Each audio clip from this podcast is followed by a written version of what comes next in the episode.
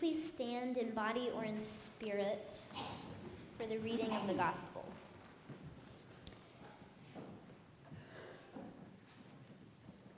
This challenging word is from Luke chapter 6, beginning in verse 27. But I say to you who are willing to hear, love your enemies. Do good to those who hate you. Bless those who curse you. Pray for those who mistreat you. If someone slaps you on the cheek, offer the other one as well. If someone takes your coat, don't withhold your shirt either. Give to everyone who asks, and don't demand your things back from those who take them. Treat people in the same way that you want them to treat you. If you love those who love you, why should you be commended? Even sinners love those who love them. If you do good to those who do good to you, why should you be commended? Even sinners do that. If you lend to those from whom you expect repayment, why should you be commended? Even sinners lend to sinners, expecting to be paid back in full. Instead, love your enemies. Do good and lend, expecting nothing in return. If you do, you will have a great reward. You will be acting the way children of the Most High act. For God is kind to ungrateful and wicked people. Be compassionate just as your Father is compassionate. Don't judge and you won't be judged. Don't condemn and you won't be condemned. Forgive and you will be forgiven. Give and it will be given to you. A good portion, packed down, firmly shaken, and overflowing, will fall into your lap. The portion you give will determine the portion you receive in return. This is the gospel of grace. Thanks, Thanks be to God.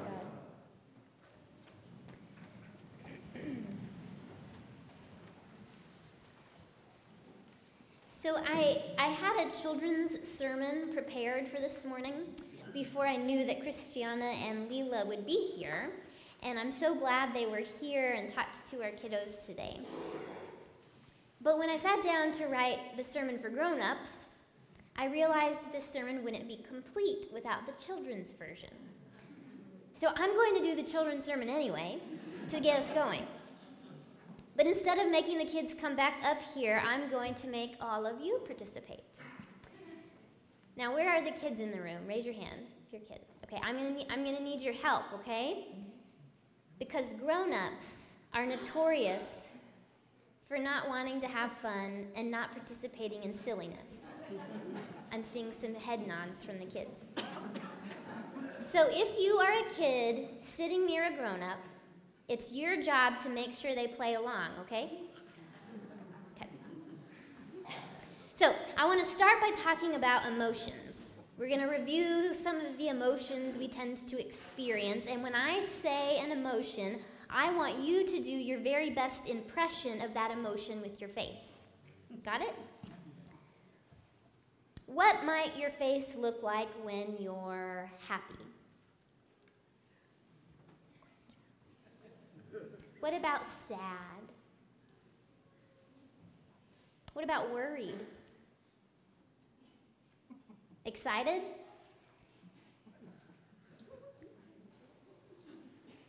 Now, what about mad?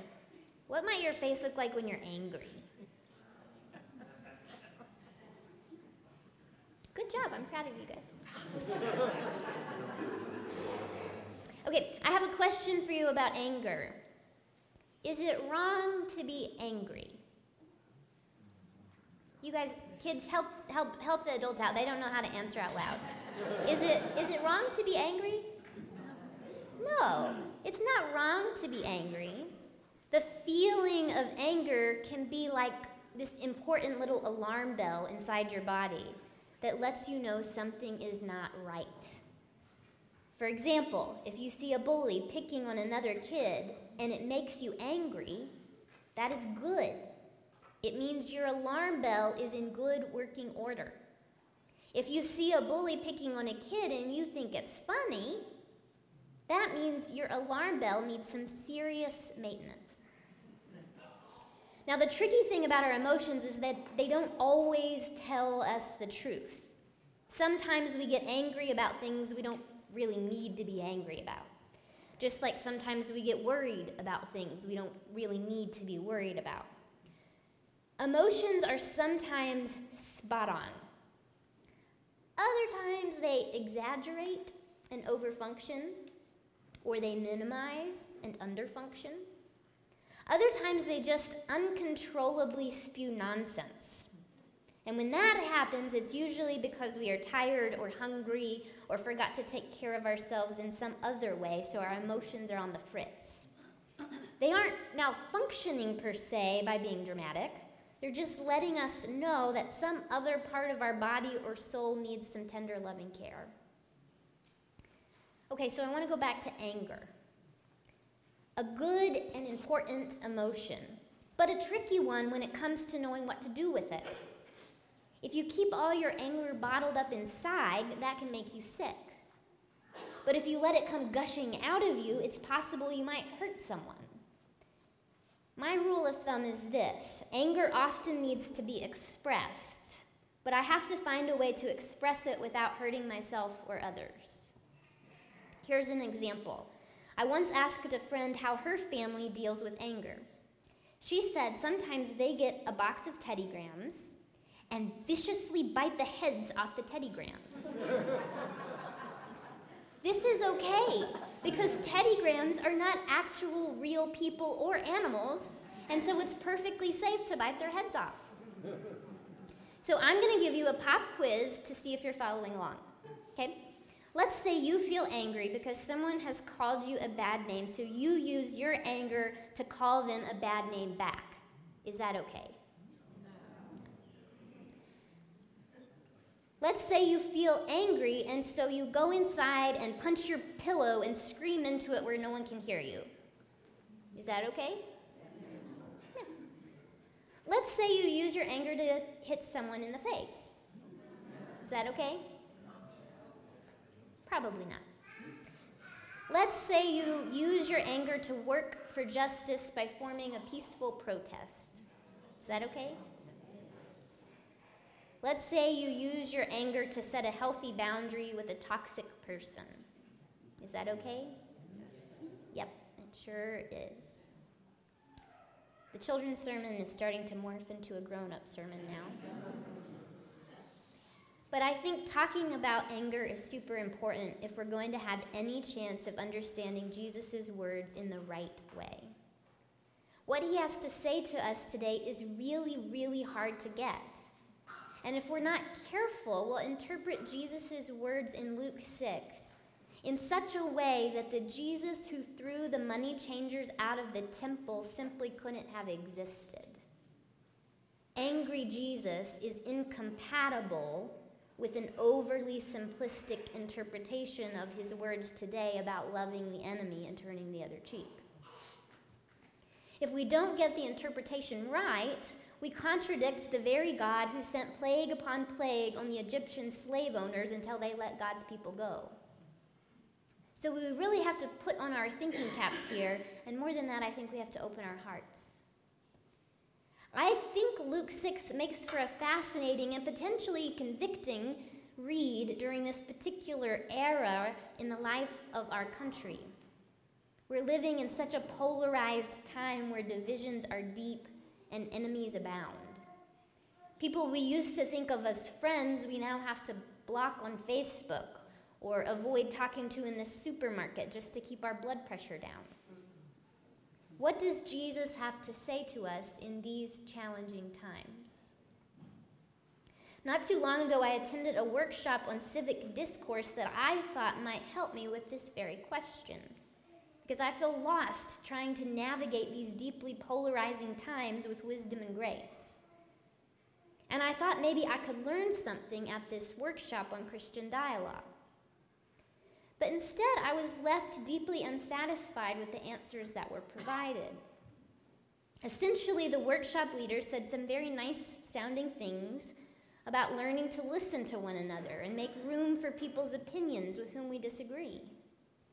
They even gave an inspiring example about a hot button issue which they had managed to see both sides of in a conflict, where they had managed to see both sides of the conflict.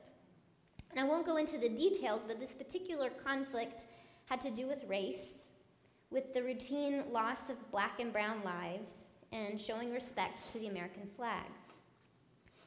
The presenters lifted up this healthy dialogue between two differing points of view as an example for us to follow and as a potential way forward in this mess that is our country. This was supposed to be a Christian workshop, and so I raised my hand. When oppression is present, doesn't that change the conversation about civic discourse? Like, didn't Jesus side with the poor, the oppressed, and the violated? If we're going to follow Jesus' example, I'm struggling with this notion that the experience of the oppressor should get just as much airtime as the experience of the oppressed. This is also my rub with what Jesus says in Luke chapter 6, because it could be easily mis- misconstrued to mean that those who are oppressed should remain silent, polite, subservient, and passive. That victims should remain victims without complaint, without voice, without recompense or hope. But that interpretation is unequivocally inconsistent with the God who liberates slaves in Egypt, who defends the orphan and the widow, who feeds the hungry and sends the rich away empty, who gives preferential treatment to the outcast and delivers words of woe to the religious hypocrite who values profit over people. So, what does Jesus mean when he says, Love your enemy, do good to those who hate you, bless those who curse you, etc.? What does he really mean? I don't know. But not knowing has never stopped me from preaching before, so here we go.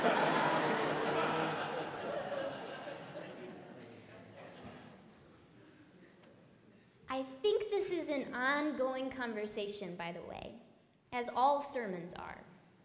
And we should keep talking about it after I'm done with my special little time in the pulpit where I get to do all the talking and you do all the listening. This one sided part is fun for me, but the real work is what we do after the preaching moment ends and the conversation begins and the transformation starts.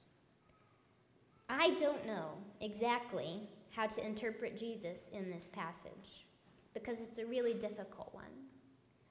But there are three guidelines I'd like to suggest as a starting place for understanding his words and taking them to heart.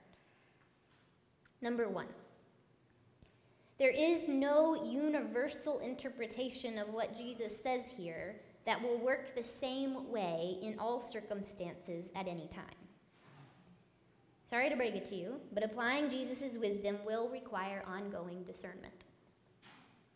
For example, how you respond when your usually loving and supportive spouse snaps at you in a moment of frustration is different from how you respond when a perpetually toxic person speaks to you in a demeaning way for the umpteenth time.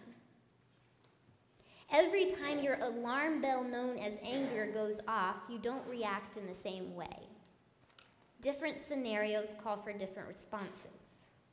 An emotionally mature and grounded in Christ person will learn how to expand and diversify their responses beyond knee jerk reactions. Jesus is opening up the possibilities so that we aren't stuck on automatic, wielding our anger to cause more damage. I remember very, very shortly after my divorce, someone in my life was trying to be helpful and I suppose hold me accountable to the ways of Christ. He asked me, Kendall, have you forgiven your husband yet? And I told him honestly that I wasn't sure that forgiveness was complicated and a process, and that it was probably going to be a long journey for me to figure it out. He said, I've got something, I've got to ask you something else. Have you asked him to forgive you yet? I felt in that moment the wind knocked out of me like he had punched me in the gut. For the record, this is not a question you ever ask a survivor of abuse because their inner work is unlearning the deeply damaging psychological message that the abuse was their fault.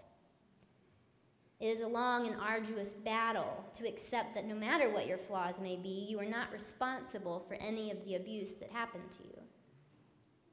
There was a different person I spoke to, a woman in my congregation, and in a moment of vulnerability, I shared with her my worst and most horrific wound from my marriage.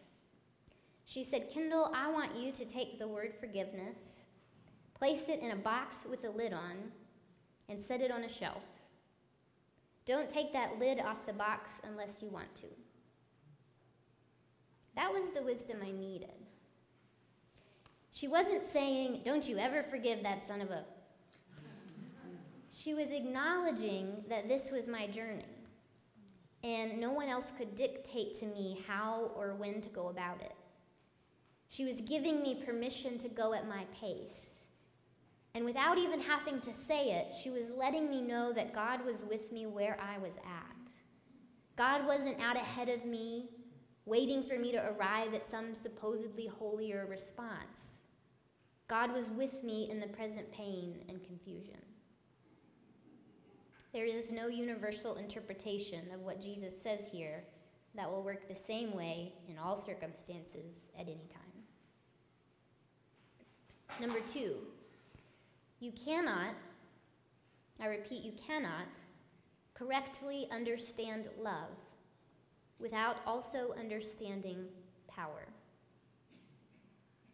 Loving your enemy does not look the same when your enemy is the guy who cut you off in traffic as when your enemy is the systemic oppression of your people your race, your gender, your sexuality, etc. James Cone says theology can never be neutral or fail to take sides on issues related to the plight of the oppressed. This is so because God is revealed in Jesus as a God whose righteousness is inseparable from the weak and helpless in human society. It's so easy for people of privilege to use Jesus' words in Luke 6 to demand further subservience from the powerless. If people of color are angry, if women are angry, if sexual minorities are angry, if abuse survivors are angry, too often people in power react, you need to calm down. But that's not Jesus talking. That is the preservation of privilege talking. It is never the oppressor's job to demand forgiveness, to expect politeness, or to require civil discourse. What it means to love your enemy is always the prerogative of the oppressed to define, and never, ever, ever the job of the privileged to dictate downward to those beneath them. So if you are standing over and above telling someone how to love despite systemic violations, that isn't love, that isn't Christian, that isn't gospel. Number three, love is the rule, is always the rule. Now you might think that this should have been point number one and not point number three. Love as the rule is of utmost importance, after all. But I think in order to say love is always the rule, you've really got to say some other things first so that the possibility of misunderstanding and abuse is at least reduced, if not eliminated. What does it mean to love your enemy? To be merciful and compassionate? First of all, who has the power in this scenario? If it is you, mercy looks like shutting your mouth and listening. If you are the person without power, mercy might mean opening your mouth, not in vitriol, but in truth. How to be loving in these polarizing times is perhaps one of our primary Christian tasks. but let us not be confused. Love does not tolerate evil. Love does not condone prejudice or make space for bigotry. Love makes space for humanity and for truth telling. Love does not mean you have to protect the feelings of oppressors. Love means you channel the anger into constructive paths of change. This is by no means a complete explanation of Luke chapter 6. I think we will be learning our whole lives long, and there is much more to be said and much more to be worked out. But I do think we have to start with these three things. There is no universal interpretation of what Jesus says here that will work in the same way in all circumstances. You cannot correctly understand love without also understanding the dynamics of power.